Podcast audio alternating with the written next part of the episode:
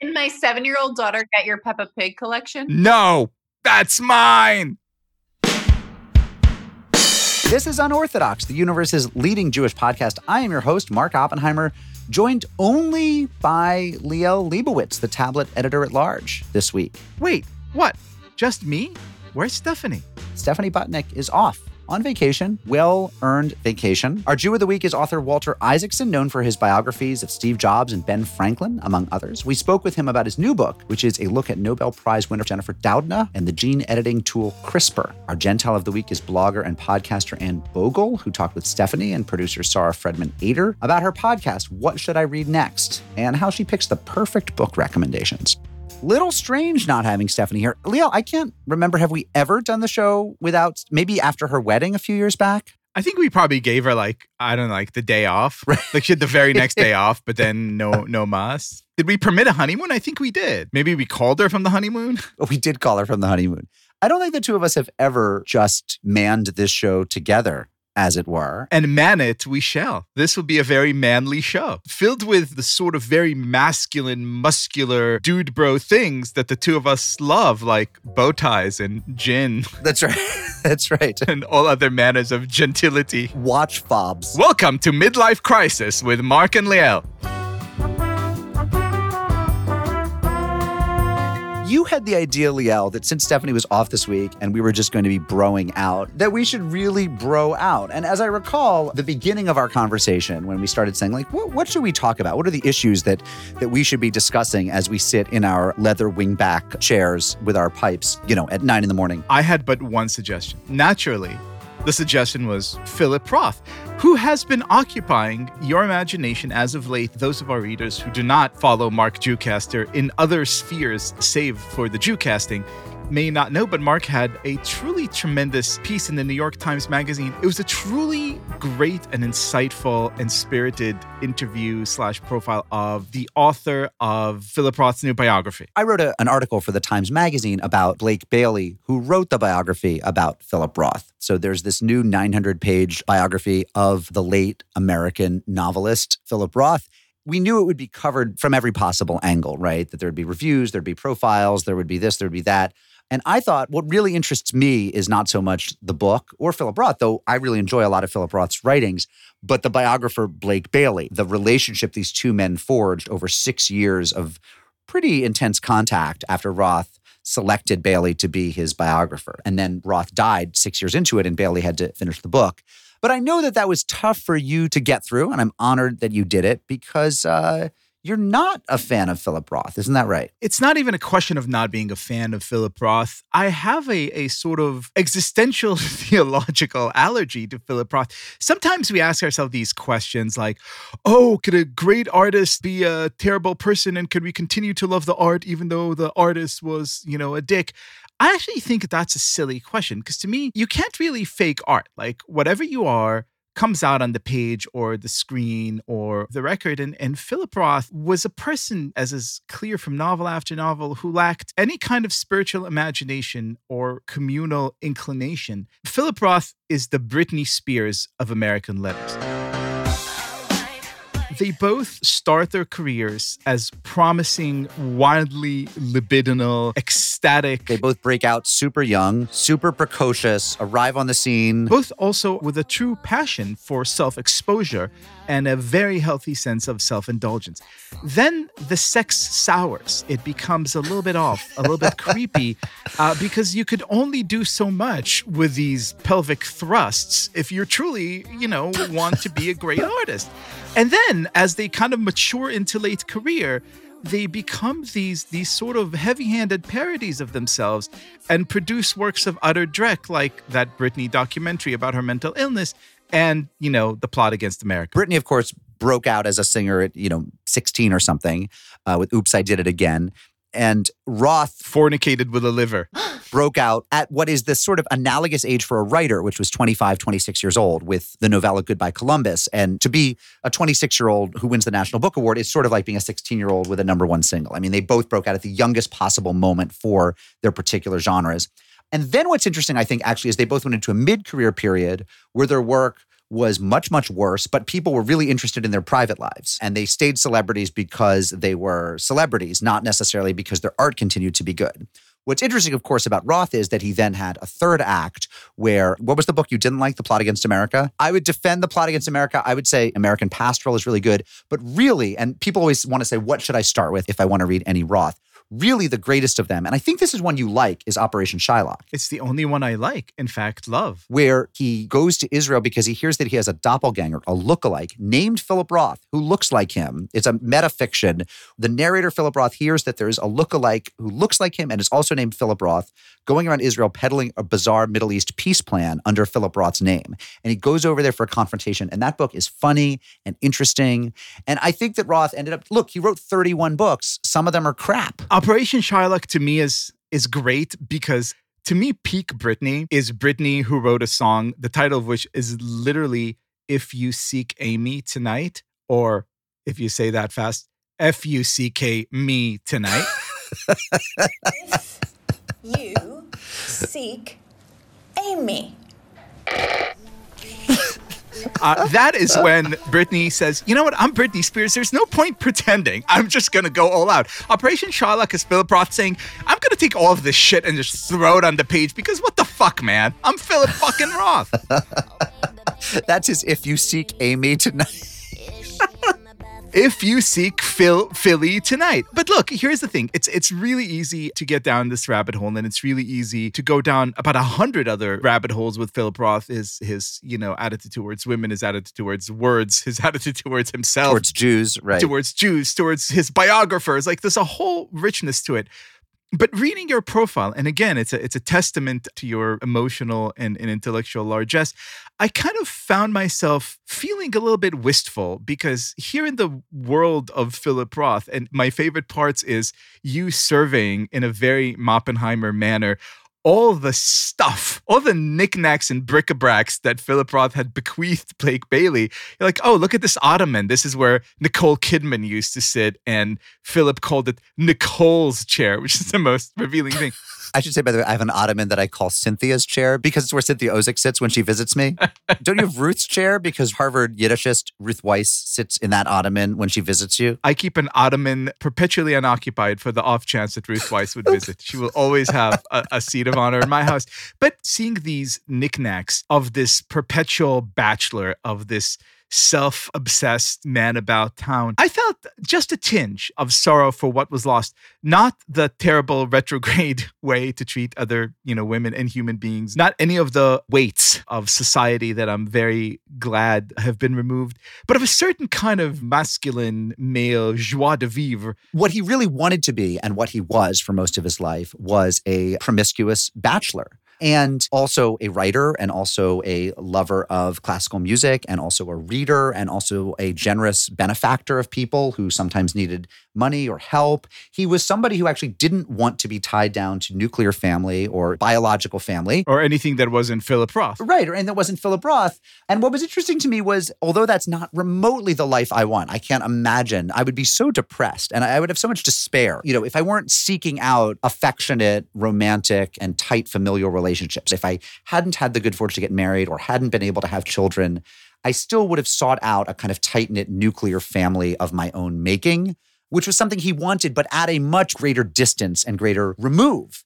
Because what he wanted from life was to be at play in the whole world on his own terms. And that included, having a nice cocktail, going to the theater, writing all the time, 340 days a year. He was someone who basically wanted to be a gentleman, an unmoored, slightly unanchored gentleman, which is a type that nowadays we're often very suspicious of because we're saying, although we are very radical and progressive in so many ways in society now in terms of gender roles and this, that, and the other thing, we still sort of are suspicious of a straight man who wants to take serial lovers but doesn't want to commit to a domestic life. That has somehow fallen off. Right, but even beyond that suspicion, the thing that I really loved about your piece is that it totally resurrected that precise archetype and made me feel, possibly for the first time in my life, including the moment of his death, somewhat nostalgic or somewhat sweetly even about Philip Roth, because there's something really wonderfully elegiac about this figure of the gentleman that we totally lost. I mean, if you look at the way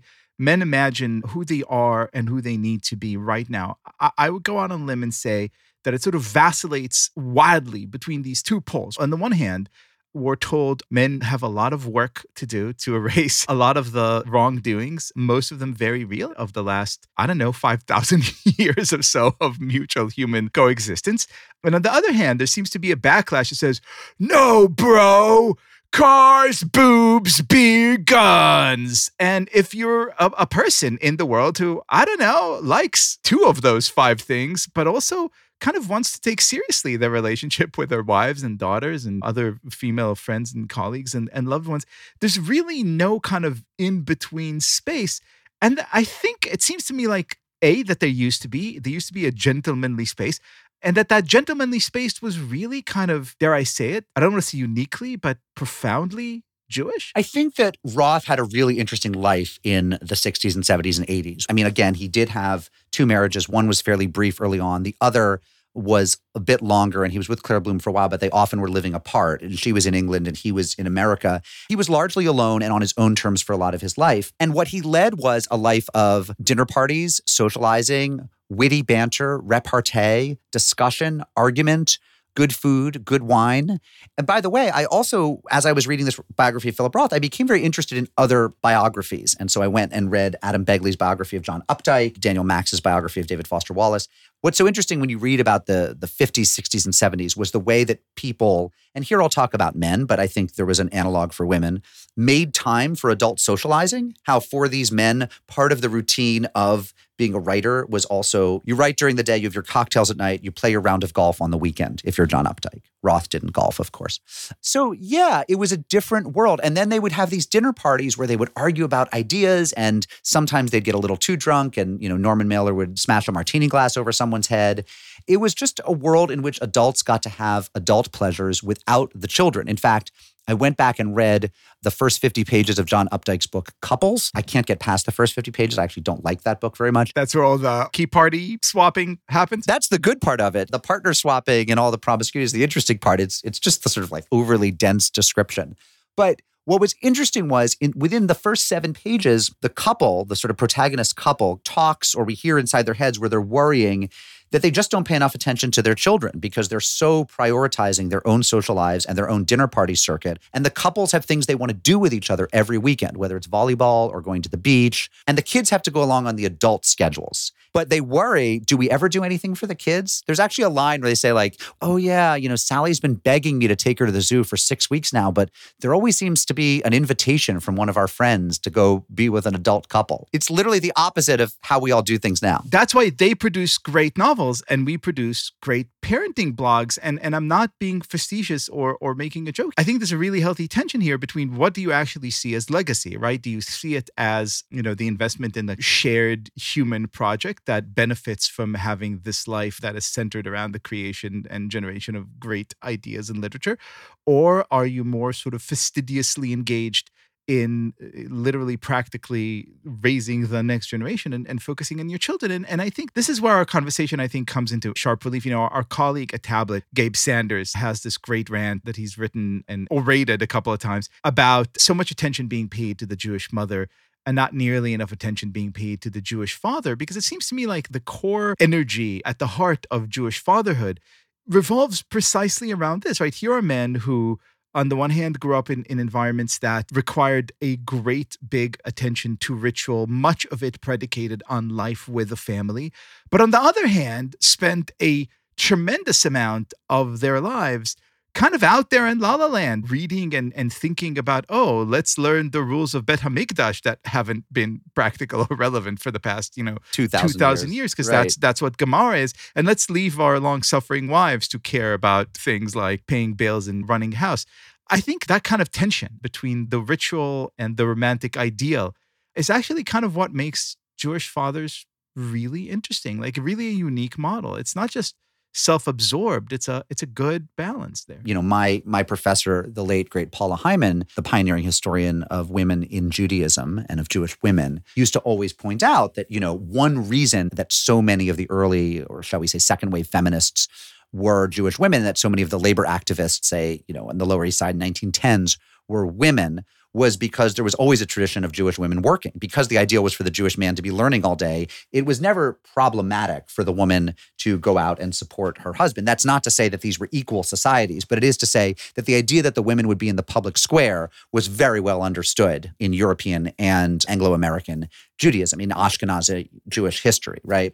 The men were also, it was seen as appropriate and manly in Jewish culture for the men to spend time with books and to spend time in a kind of fantasy world of ideas, of intellectual life, if they were religious, of the legends of the Jews, of Talmudic mysteries and fairies and all this stuff. And so manhood was not about, like, can you build stuff physically? It was more about, do you have a kind of live intellectual spark? Are there ideas at play somewhere in there? Can you find something to dissent about? Yeah. So Mark, look, you and I, it's obvious, already do our fair share of Luftmenschiness. We spend more than enough time in the world of lofty ideas. And I'd like to think that both of us are taking our commitments to our families seriously. But that leaves us with this sort of wonderful realm that we're both prone to, of ritual, which I really think is a great way, and this is something that I really cannot fault Roth for, it's a great way to sort of instill a kind of order and discipline and meaning and balance into life. To tame our inclinations toward just like drifting off into the ether of crazy ideas, crazy notions. Absolutely. And so I want to share with you a commitment that I've made, because I was deeply inspired by your decision to start writing a hand mimeographed, signed, sent, delivered newsletter that I absolutely delight in and is one of the highlights of my week. I make a point of reading this with gin. Anytime it arrives, I save it and I savor it. And so I want to see your newsletter, and I want to raise you a decision of my own. And I think this may shock you, because this has been a point of some jest between us. I am saying goodbye to nearly the entirety of my pop culture t-shirt collection, and henceforth shall dress like a grown man. No! With shirts with buttons and jackets. No! As one should. Wait a second. Goodbye to video games. Goodbye to heavy metal. Goodbye to video game t-shirts. Goodbye to sports insignia and other paraphernalia. Hello, wide collar. Oh, Jesus. French cuffs, pocket squares. Oh, no. You have obviously gotten very into davening. You like the sort of orderliness, not to mention the otherworldly commitment of talking with God thrice daily.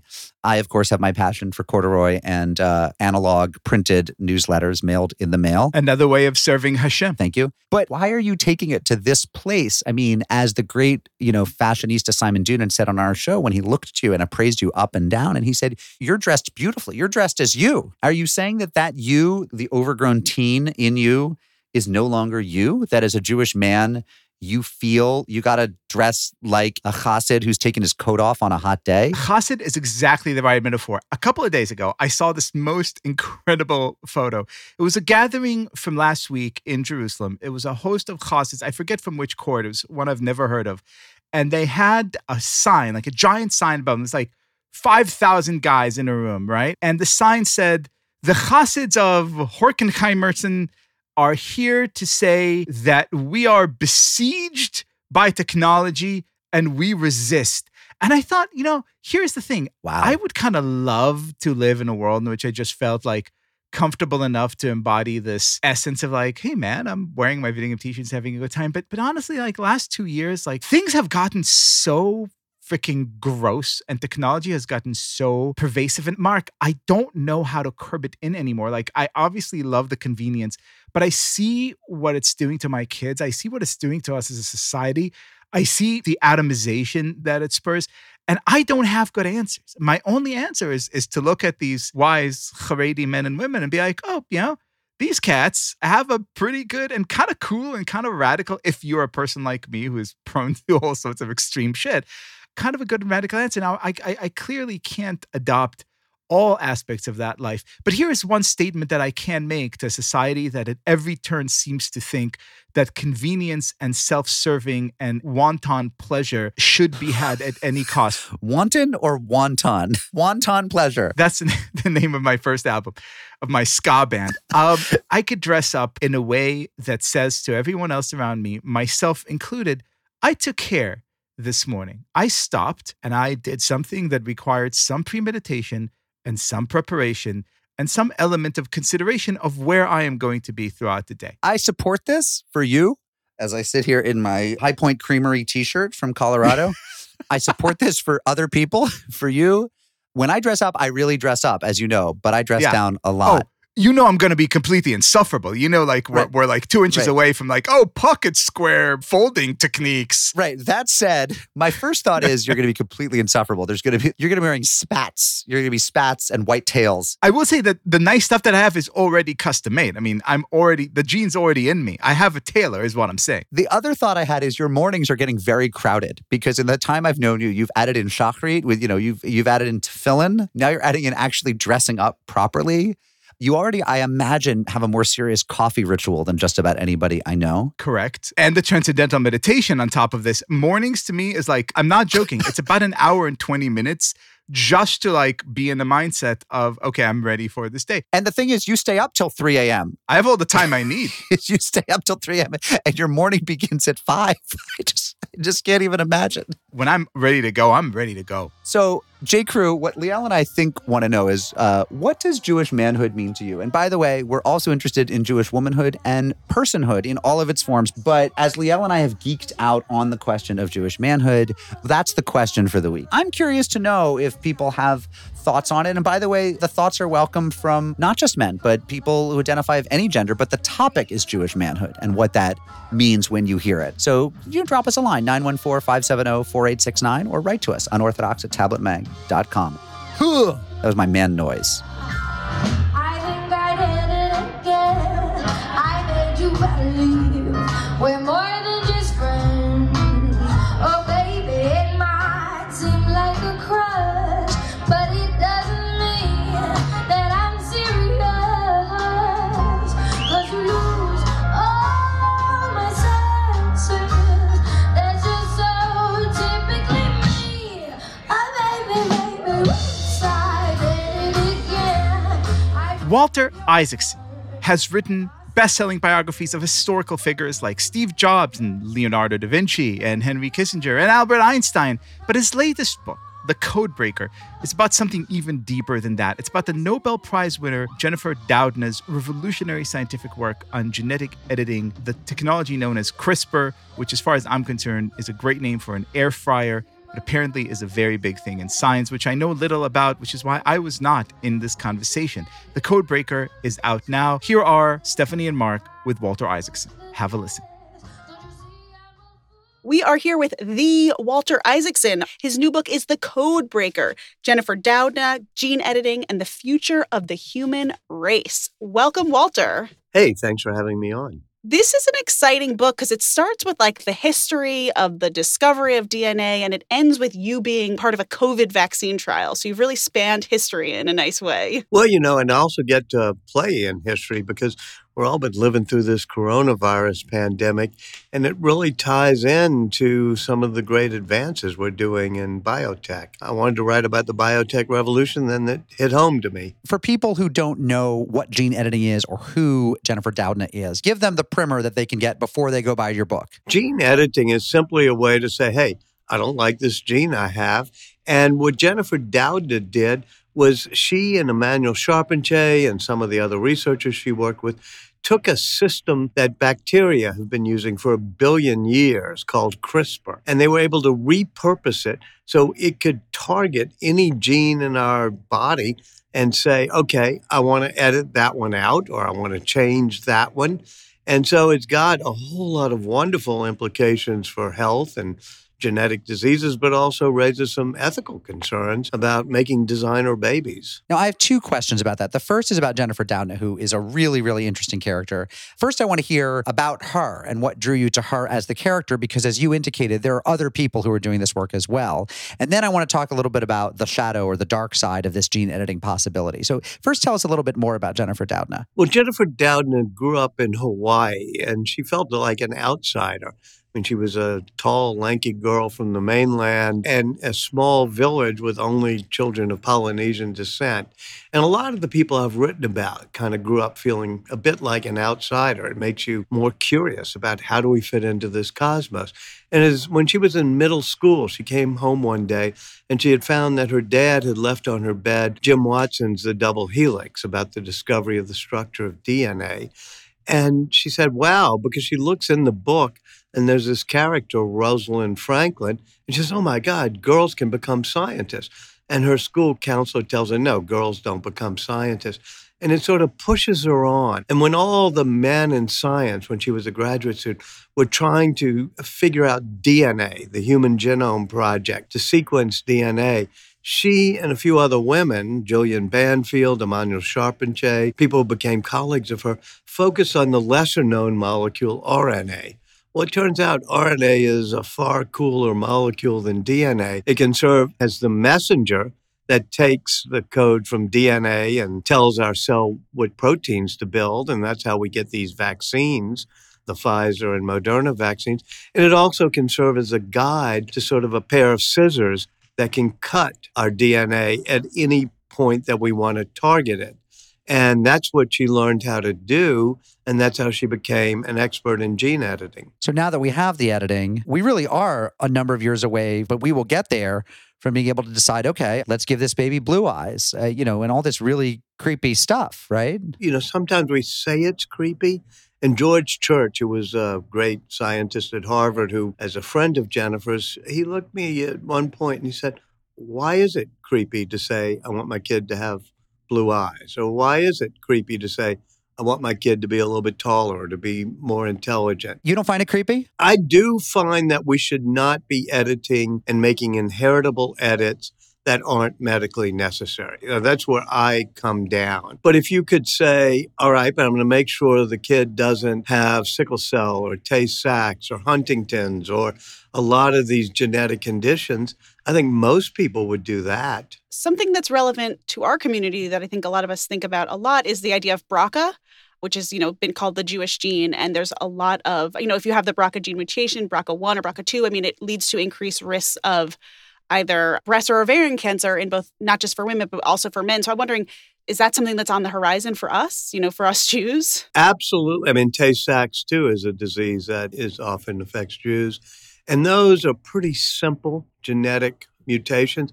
And the reason it doesn't fall into what, Mark or I would call the creepy category is what you're doing by fixing them is just putting the patient back to what we would call normal, or if you don't like the word normal, sort of typical of the species. You're not making something all new.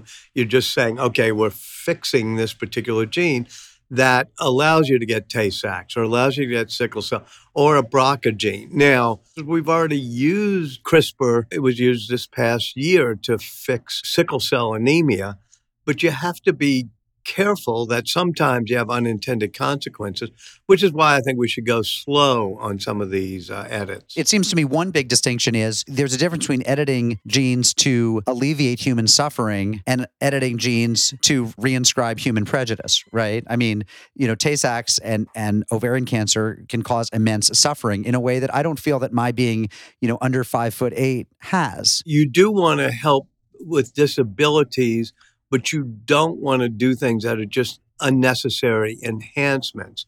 But if somebody is going to be 4'8", would you say, okay, that's enough that you would want to fix that and say that they would grow to a species typical height, like 5'8"? I don't know. Would you do that? The line is 5'4.5". All right. well, I don't know. No, but your joke is actually, interesting.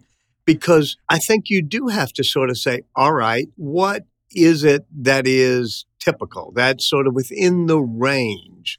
And if you're really below a certain range, whether that's in your muscle function or your height even, then I think we might say, all right, that's something we should fix. I've been thinking about this a lot in the past couple of days. My daughter, one of my daughters has radio ulnar synostosis, which means her bones are fused in her forearm so that, to be perfectly blunt, she can't turn her palms face up.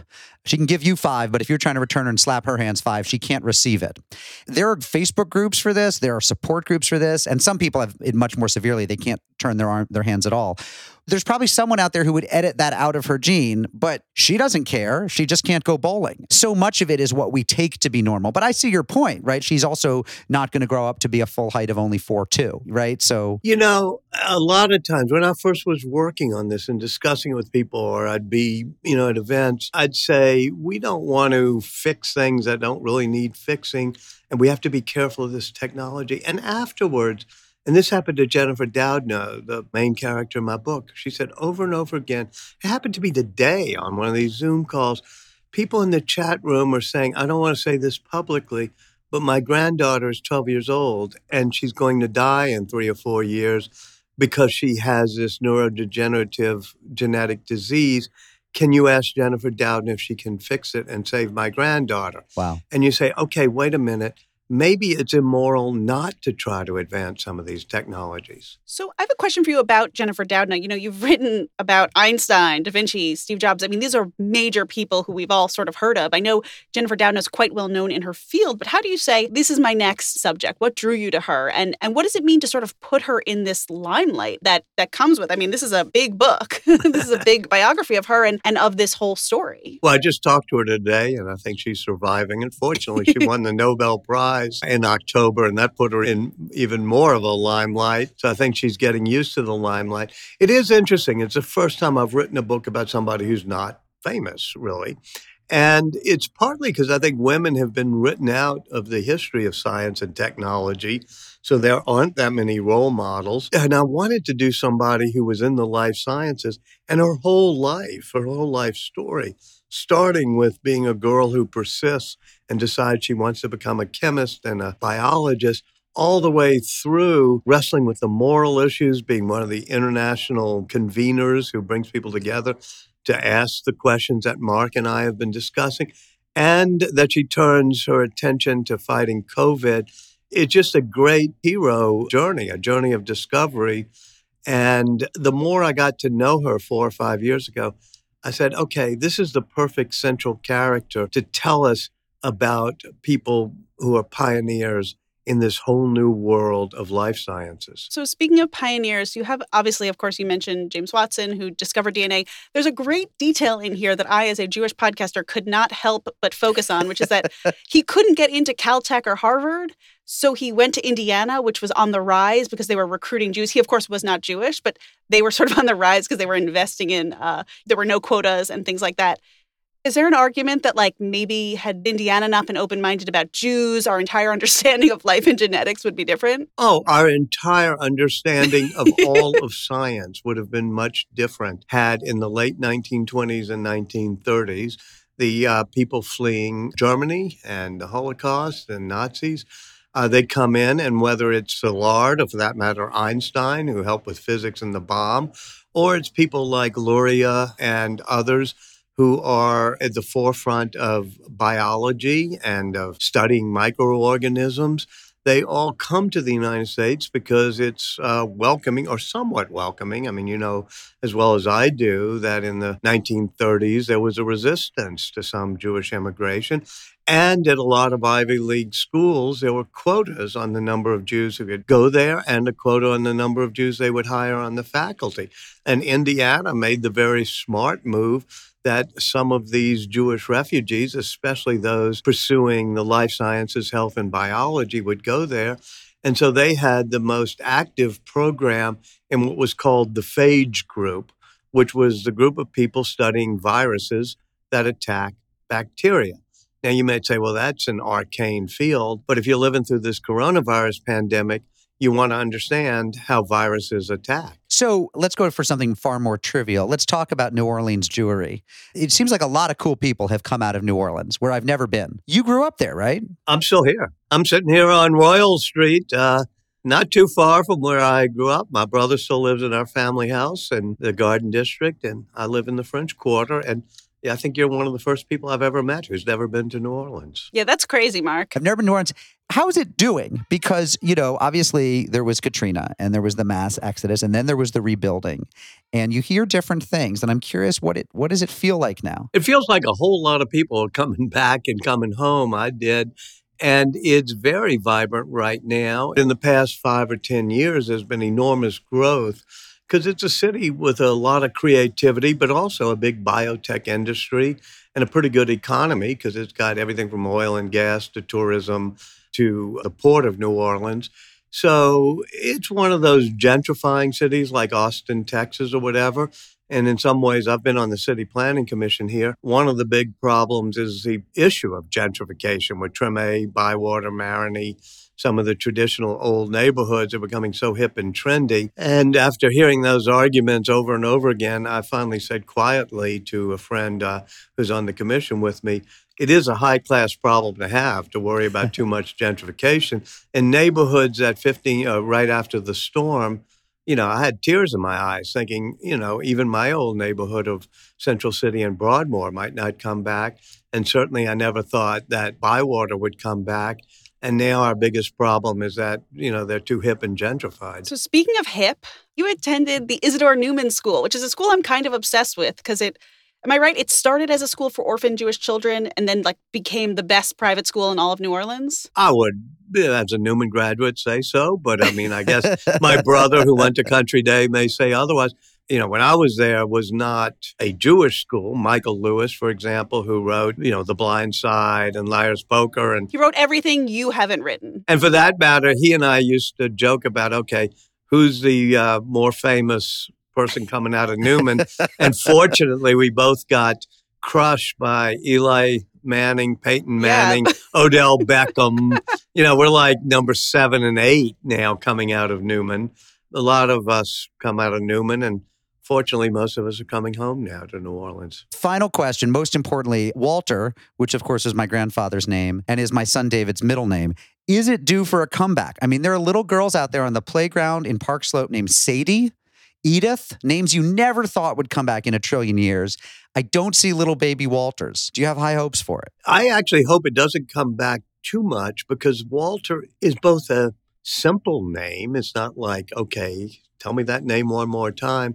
And yet it's not very common. So those of us who are named Walter, we get to be a little band of brothers, and it's kind of cool. I do know a Walter who was just born in Chicago this past year. So there's Good. Yeah, there's new stock of Walters. He's the one. Walter Isaacson, it is a treat to talk with you of all the Walters today. The new book is The Codebreaker, Jennifer Doudna, Gene Editing and the Future of the Human Race. And we're looking forward to your upcoming biography of Isidore Newman and the school he created. Actually, what we're going to do is have a bunch of Walters.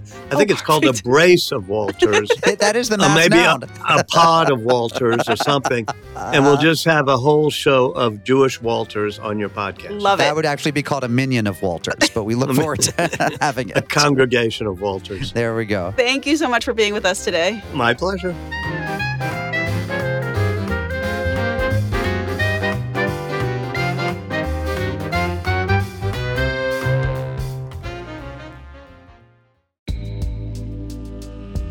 Broadway comes to the 14th Street Y on Tuesday, May 21st. Join us at 7 p.m. for a conversation with cast members from Prayer for the French Republic, the Tony Award-nominated Best Play. Tony nominee Betsy Adam and fellow cast members Frances Benhamou, Ethan Haberfield, and Ari Brand will take part in a lively discussion moderated by The New York Times' Mark Tracy. They'll talk about the play's themes of Jewish identity, French culture, and Zionism in times of rising anti-Semitism. This event is part of 14Y's spring season of Jewish culture. As a Jewish community center, 14Y offers a variety of opportunities for people to discover, explore, and connect with Jewish life. Visit 14streety.org to learn more and purchase tickets to Broadway at 14Y.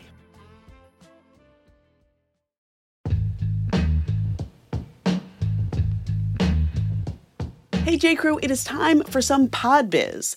Tonight, May 16th, I will be moderating a Zoom conversation with Rabbi Sharon Brous and Shai Held about each of their new books. That's at 6 p.m. Eastern and the final event in my Unpacking the Book series with the Jewish Book Council and the Jewish Museum. This one's on Zoom, so no matter where you are, I hope you can make it. And tonight is actually a doubleheader for me. If you're in the New York area, I'll be at the Marlene Meyerson JCC Manhattan at 7:30 tonight in conversation with Israeli rapper and singer Jimbo J. He'll be performing, and there will be delicious Israeli food from Chef Mushka, who made the famous harosets at our Passover pop-up. You can find links to register for both of those events at tabletmag.com/unorthodoxlive. We also have some great events coming up for Tablet members in person and on Zoom. On May 16th, Catherine Wolfe will be in conversation with Jews who refuse to back down against hostile crowds in various arenas, from municipal buildings, school board meetings, and of course, college campuses. She'll be talking with Club Z's Masha Merkalova, Safe CUNY's Avraham Goldstein, attorney John Kovac, Mel Waldorf, Steve Goldberg, and UNC Chapel Hill student Daniel Stumpel. Also coming up, a warm and intimate Zoom for those who have lost friendships since October 7th. That's on May 21st and will be a great chance to connect and meet new people. And on May 30th, an in-person Tablet meetup in Washington, D.C., hosted by Tablet's executive editor Wayne Hoffman and Catherine Wolfe. That'll be at Char Bar at 6 p.m. You can become a Tablet member at tabletm.ag/UO member and get more information about all of these events. Okay, back to the show. To the mailbox. One great letter this week. Hi, Stephanie, Liel, and Mark. Your collective wisdom would be greatly appreciated. My mother has a friend who posts a lot of COVID-19 and Holocaust comparisons. I'm trying to give her reasons why this is wrong without getting very angry. She has seen a Holocaust survivor talking about some comparisons to the Holocaust, so feels that it's fine to post the ones she has seen. How would you speak to this person, and how would you deal with it? Thanks so much, from Alicia from London. Oh, my. So these are the people who post on, Facebook or wherever stuff about Anne Frank survived X number of months in quarantine. We can make it too. I assume that's the kind of thing she's talking about, right? Josh, Sarah, what's another version of the Holocaust COVID comparison? Are we missing something here? I think there's an anti-vaxxer component. Like, there's a great medical experiment going on. Oh. So Fauci equals Dr. Mengele type of vibe? Oh. There's also the making people wear badges or identifiers thing. Oh, my God. Alicia, here's what you need to know. If you're at all like me, there's a pretty good chance that pretty much since last March, you have been engaged in what is anywhere between 9 and 14 hours of nonstop daily prancing around your fridge, culminating in 3 intensely large meals, because there is literally very little else that you can do in your home as you're cooped up. In other words, not so much like the Holocaust. In the Holocaust, they didn't run out of kale because Alison Roman's, kale stew recipe made everyone go and do the same thing. It just didn't happen that way. I think the line you want, Alicia, is, Ma, ask your friend if Amazon delivered to Birkenau. Is that too subtle? Amazon may not have delivered to Birkenau, but Seamless in Auschwitz, I hear, might have been a thing. Can you imagine all these dumb apps during the Holocaust? That would have made everything worse. The Jews would have had to be in the fence, be like, those assholes are ordering Seamless again. You mean the guards? The guard DoorDash pulls up with some McDonald's. Exactly. You'd be like, what? That is definitely insult to injury. And they would have to go on Twitter and read about all the jerks making fun of them as they're being corralled off to camp. In real time. Wait, here's an idea, Alicia. I think you should get off social media, because when you spend time on social media, one of the things you encounter is your mother's friend posting dumb comparisons between COVID-19 and the Holocaust. Or alternatively, unfriend your mother's friend. You are not obligated to be friends with your mom's old A.E. Phi sister Sylvia with her dumb Holocaust comparisons. Nope, you don't have to. You can cut her out of your life entirely, it sounds like. Actually, I want you to write back and tell us, why haven't you done that? What is fruitful and rewarding and generative and nourishing about being Facebook friends with your mother's old A.E. Phi sister Sylvia with her COVID-19 and Holocaust comparisons? Or being Facebook friends with anyone, really. With anyone. Why are you doing this? Try not doing it for a week, and then let us know if your blood pressure has gone down. I'm speaking from personal experience here. We'd like to hear from all of you, 914-570-4869, or write to us, unorthodox@tabletmag.com.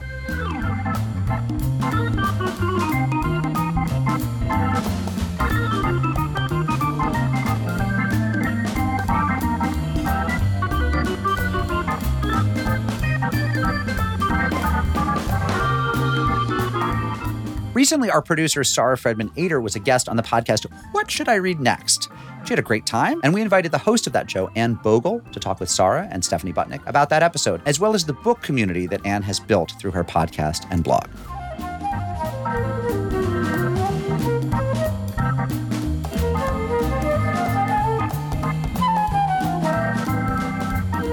We are very excited to be here with special guest Ann Bogel. She is an author, a blogger, and a podcaster, and most importantly, I think a reader. She's the host of the What Should I Read Next podcast, and we are so excited to have her here with us. I'm excited to be here. Thank you for having me. I also have a special guest with me, a special guest interviewer, Sarah Fredman-Ader, producer of Unorthodox, who has been a guest on What Should I Read Next. So welcome, Sarah. Thank you. I think this might be my first time as an interviewer on the show, and I've been working with all of you for 2 years, so it's pretty momentous. Well, welcome. We needed the perfect guest. So Ann, you host this amazing podcast called What Should I Read Next? Tell us a little bit about the show and how you decide what someone should read next. As Sarah knows, every week I have a reader join me on the show, and they tell me 3 books they love, 1 book they don't, and what they've been reading lately. And then we talk about 3 titles they may enjoy reading next. So embedded in the premise is that not every book is for every reader. So what I'm trying to do is tease out what I can see has really worked for you in the past. And we talk through some theories about why, because understanding what worked and importantly, what didn't in the past is a good way to figure out what you may enjoy reading in the future. And sometimes guests are like, oh yeah, that's totally me. And I knew it the whole time. And some guests will be like, what? I never thought of it like that. But either way, it's always a fun conversation to dig into other readers' reading lives. What Ann is saying is she's really a therapist.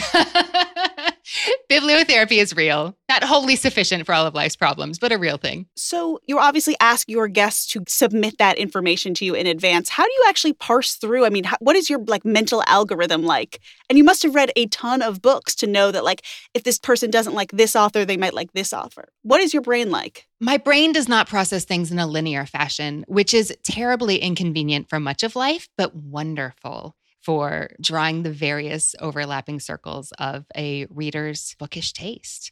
What I'm always trying to do is not just generate the same kind of thing that an Amazon or Goodreads algorithm would spit back at you, which is, oh, you like World War II historical fiction about sisters in Italy? I can give you another just like that. That's not what we're looking for at all.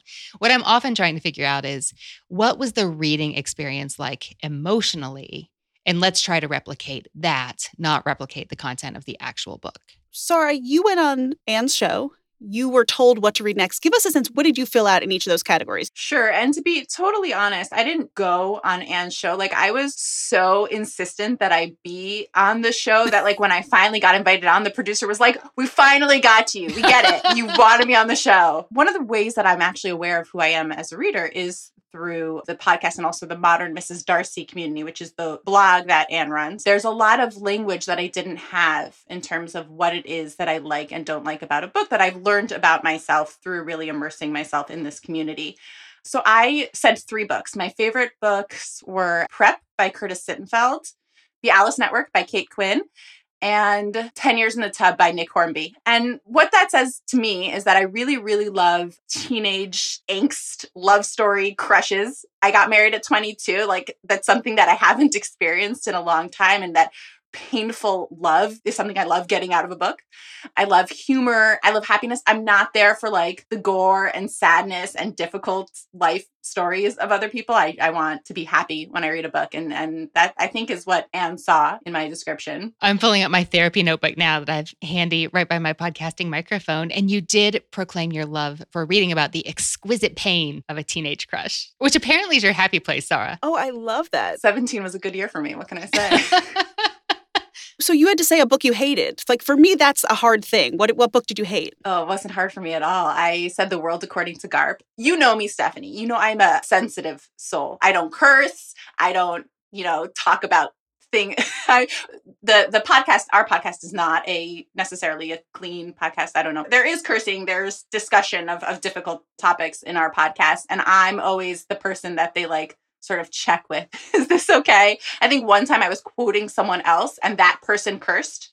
And so I quoted that and our other producer, Josh, lost his mind. Sarah is our PG Reader podcast producer. So you hated The World According to Garp. So Ann, you take this list And what happened next? Oh, then I go all A Beautiful Mind on it. It's a little bit scary. I mean, I just love to tease out connections that might not be immediately obvious. And often you generate so many possibilities that you need to find a way to eliminate some options, which is why we talk about a book that wasn't right for you. And sometimes the person says, I can see it was good, but it wasn't a good fit. And sometimes the person says, I threw it against the room and broke it into two pieces. I mean, there's a whole spectrum of negative reading experiences that people share. But either way, it's just data. What book was Sarah recommended on her episode of What Should I Read Next? So one of the things that Ann and I spoke about is, as producer of Unorthodox, I have a lot of exposure to Jewish authors who write on Jewish themes. And so you would think that my reading life would be filled with Jewish books. But looking back at the books that I read last year, it's really not true, because so many books are either tangentially Jewish, the Judaism of the character is not central to the story, or it's a book about the Holocaust. And so one of the things that Anne was trying to find for me is a book where the characters are deeply Jewish and also just living their lives. Oh, interesting. So you sort of leaned into the fact that she has this day job thing of the Jewish world. Okay, so what'd you get? Well, we also had to factor in the exquisite pain of a teenage crush. Of a Jewish teenage crush. And apparently the perfect book exists, because Anne recommended Today, Tonight, Tomorrow by Rachel Lynn Solomon, which is about two Jewish teenagers in Seattle on the last night of high school, finding out that they love each other while running around town. They end up going to Shabbos dinner. One of them, his last name isn't a Jewish name, so she finds out he's Jewish, and they talk about all the anti-Semitism that their classmates. It was perfect. So Anne found you the perfect book. You know, Anne, it's really hard for me to think of a book I hate. Do you find that always? I almost am like, I don't want to offend these books. Or do you find people who are like, I hated Catcher in the Rye. Like, I hated these books that we've been told are canon. I mean, what are the most commonly hated books that you're encountering? Ooh, so Sarah kind of joked that this was like therapy. And it really can feel that way sometimes when you're helping people explore why a book worked for them and why it didn't. And also when you're trying to help someone to give them the language to talk about why a book didn't work for them in a way that is helpful and gracious without sounding like an attack. I mean, obviously it's easier if you're talking about Moby Dick. Like, Melville's been dead a long time. He doesn't care. He can handle it. Talking about a contemporary work that doesn't work for you is tricky. And yet it's so helpful for all. I mean, every week I talk to one guest, but thousands and thousands of people are listening in. And to hear someone put words to why a book wasn't right for them can really be empowering. You either think like, oh, that has happened to me. I recognize that feeling. That's why I didn't like. I have The Anatomy of Story sitting on my desk. That's why I didn't like The Anatomy of Story, a book I happen to really love. But at the same time, as someone describes, if Sarah were to say, you know, I really like this book, except the language and the explicit content made me so cringy. But except for that, it was good. But that's why it wasn't right for me. Somebody driving in their car in Houston right then is going, oh, that book is right for me. And it's so funny. We hear after every episode that people picked up the book that was disliked on the show because it sounded perfect for them, in the same way that we expect them to pick up the books that were loved or the books I recommend. And that's because not every book is right for every reader. Not every book is right for that reader at a certain time. We can read a book that we may enjoy at a different stage in our life, but we're not enjoying right now. I know many, many people had that experience in the past 12 months. Like, they picked up Station 11 or the Lawrence Wright plague novel and gone, this sounds fascinating. I'll circle back in 2027. Yeah, like when I'm outdoors without a mask with other people I love. Right, exactly. Like, I'm reading fiction to escape. This does not feel like an escape right now. Like, bring me something else. So, and you know, something that Sarah said that I loved is this idea that your community, Modern Mrs. Darcy, your podcast, What Should I Read Next? I mean, gave her this language to describe books. And I think that's so interesting. And it sounds like you're getting your listeners and your guests there as well. When did you get that language? I think in my 20s. Many people don't realize that as an adult, nobody hands you a reading life. Like, you have to cultivate it and create it on your own. Nobody's going to do it for you. And what I've observed over the years is that everyone who has a vibrant reading life that brings them joy has developed this certain set of skills. And sometimes people have been reading their whole life. Like, it just happens very naturally. They're not even aware that they've done this. Other times you wake up and you say, I mean, this is what one podcast guest said, I'm 32. I realize I haven't read a book in 7 years. Like, let's roll up our sleeves and get to work and figure out how to do this as someone who can read what she wants and not just what she's being assigned or what she's reading and discussing for a grade. So that's the premise we're operating under. You got to figure this out. And it's a joy to do so. And yet there are definitely some skills you need to build. And if that sounds too nerdy, another way to say it is readers grow frustrated when they want to read and they're excited about reading. So they pick up a book that someone enthusiastically recommended to them, or they pick up the book they see all over Instagram and they read it and they don't like it. Or they just find it underwhelming and they think, what is wrong with me as a reader? Like, everybody loves this. I don't. I must be doing it wrong. But I don't think that's true at all. Choosing books that you will enjoy does require a certain amount of practice and a certain vocabulary. And that's what we're seeking to hand people on this show and through the Modern Mrs. Darcy community as well. And you've actually branched out in terms of helping people with decision-making. Your most recent book is Don't Overthink It. Make easier decisions, stop second-guessing, and bring more joy to your life. How have you learned all of this? I want to do all of this. How did you get to this place where you can sort of tell people and help them not overthink everything? I can say, here's all the ways I screwed up and had to learn to do better. Let me invite you into that process. Because I think what you said is right. You know, it seems like there are really super popular books, especially in the past few years, where it's like, this book is everywhere. Everyone's reading it. As you said, it's on Instagram. All my friends are reading it. I have to read it and I have to like it. And I think that that dictates so much of our decision making these days, right? It's like, what is wrong with me that I didn't like X or I didn't do X? And I'm wondering, how do we push back against that, not just with books, but in all areas of our lives? Something I found is that it's never just you. Like, this is true for the rest of life, but definitely for the reading life. And it feels a little safer to talk about the reading life. But in our episode last week, a guest said, oh, y'all are going to throw tomatoes at your iPhones when I say this, but I didn't like Where the Crawdads Sing. And she says, I have not talked to a single person who will own up to not liking this book. So you can imagine when our email said, oh, finally, oh, thank goodness. Oh, I thought it was just me. Like, oh, I'm so glad she said that out loud. And she said very graciously, I can see that this is well written. This is why it was not to my taste, because we're careful to separate the two things. A lot of readers think those go hand in hand. If I didn't like it, it wasn't good. But a book can be incredibly well crafted and still not be one that you enjoy because of your specific interests.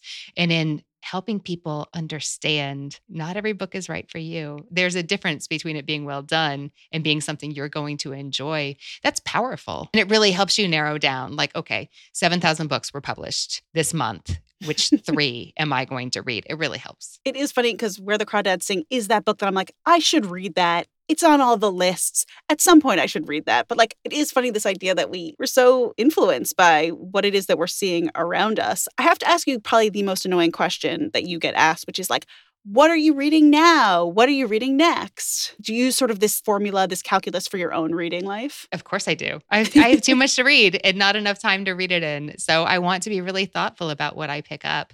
I'm always taking chances on new books, but I never want to get to the end of a 400-page book and think that book was a waste of time. I'm happy to think I didn't like it. Let's talk about why. Conversations about why you don't enjoy a book with people who love to read can be some of the best conversations about books and reading. I'm listening to George Saunders. Let me get the title right. I think it's A Swim in the Pond in the Rain. This is a book that I didn't think was for me because it's about, he's deconstructing Russian literature, saying, let's look at why these short stories that are 200 years old work or don't. And I thought, I like George Saunders. I don't care about Russian short stories right now. That is not a priority. But many readers whose taste I trust said, you should read this. It's really good. So, Anne, I love that there's a massive stack of books behind you. And I could talk to you about books all day, but I want to... That's not the massive stack. The massive stack is just out of view. It's chaos and confusion.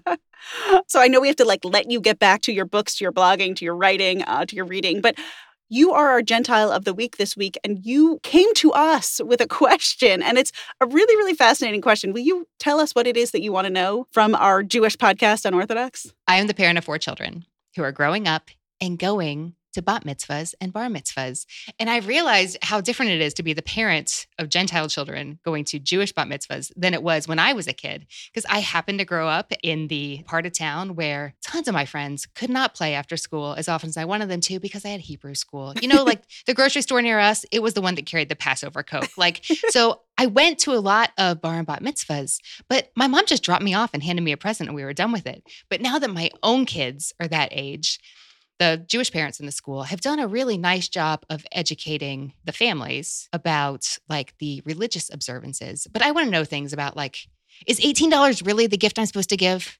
what does that mean again? And how are you supposed to wrap it? Like, what are the social conventions that I don't know? Like, I've been educated on the don't cover your kids' shoulders before you send them into church, but just the basic etiquette that I would know if I grew up in that community, I don't. And I don't know how clueless I am. And I don't want to ask the parents of the honored 13-year-old because she doesn't want to tell me what I should or shouldn't get her kid as a gift. But I'm not sending my kid to your kids' bat mitzvahs. So please educate me. What should I know? I love this question because we have so often heard the reverse, which is like, I do the drop-off, I do the thing. What actually happens at a bar mitzvah? But you know all of that stuff.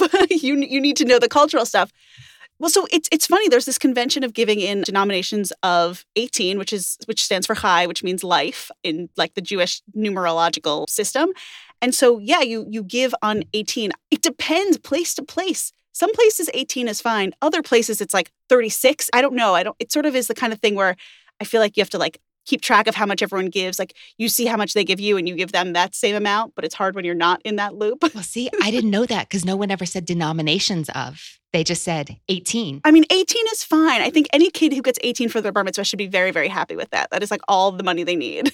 And Stephanie, is it supposed to be a check? Is it supposed to be cash? I have no idea. Either. I don't know what like the convention is these days that kids are like, I got a bunch of checks. What I remember from my bat mitzvah is that, I mean, there's no religious or cultural reason to give checks or cash. That itself isn't important. But what I do remember is that if it was a check, it went to the bank and I never saw it again, but I got to keep all the cash. Now it might be Venmo. No, but I think it's like a card with a check inside. Like I think you'd give a card that says something nice. You know, it's hard because it's weird because it's money and it's like asking someone. I mean, it's such a strange thing because we're putting an actual number on the amount that you have to give another child. But I think 18 is really, really a nice gift. And it shows, by the way, it shows that you like care enough and are thoughtful enough to give a gift in this numeral system, right? This cultural system that we've all adopted. And you put it in a card. Can you put a bow on the card? It's just a little card. It's weird. It's like when you give someone an envelope for their wedding and you're like, I feel like this should be bigger, even though it's big inside. What's inside the check is big. But no, I think the idea of like a decorated card that your kids could make or could write in, I think that would be really, really sweet and fun because kids are just like opening envelopes of checks and they're just like such a weird phenomenon, I think, that like having a very kid-friendly card is really fun.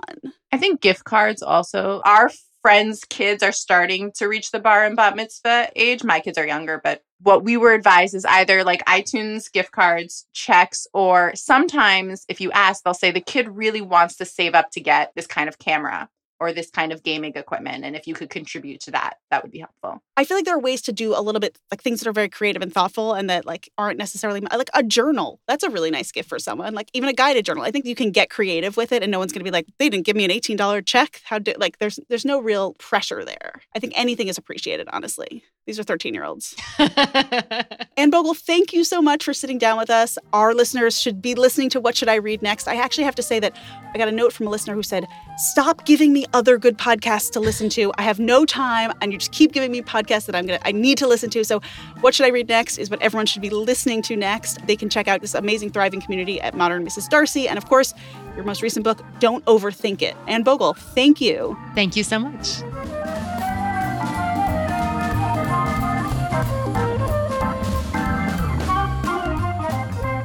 Hey, if now you want to listen to Sarah's episode of What Should I Read Next, it's episode 276 of the podcast What Should I Read Next? A special shout out to Emily Karlovitz-Perry, who, like Sarah, is a big fan of both Unorthodox and What Should I Read Next?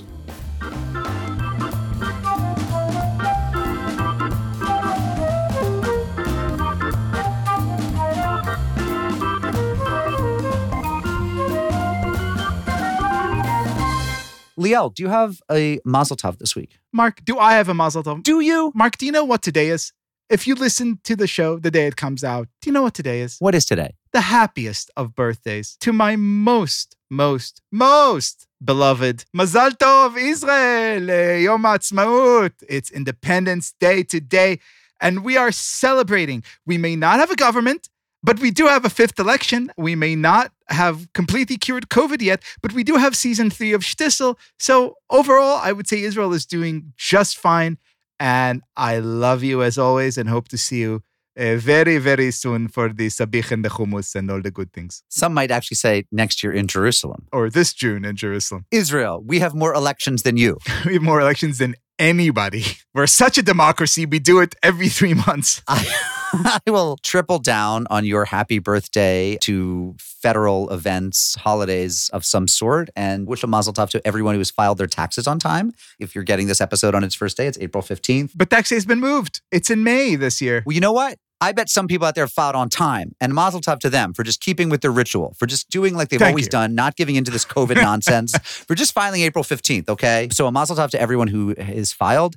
And also, Leo, you alerted me to the fact that this week, our heroine, Shannon Doherty, had a birthday this week. Brenda Walsh herself. A very hearty mazel tov. I believe the big 5-0. Yom Halelet Sameach to Brenda Walsh.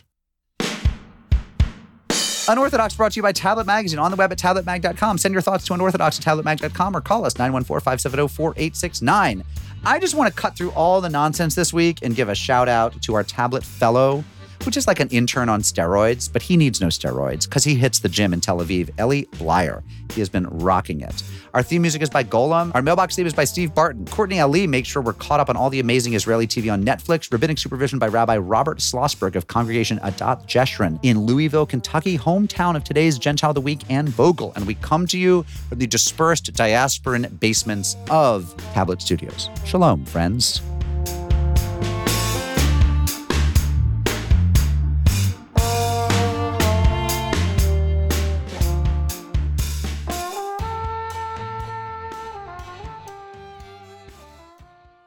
I don't get any of them because I don't need any XXLTs for 6'5" men.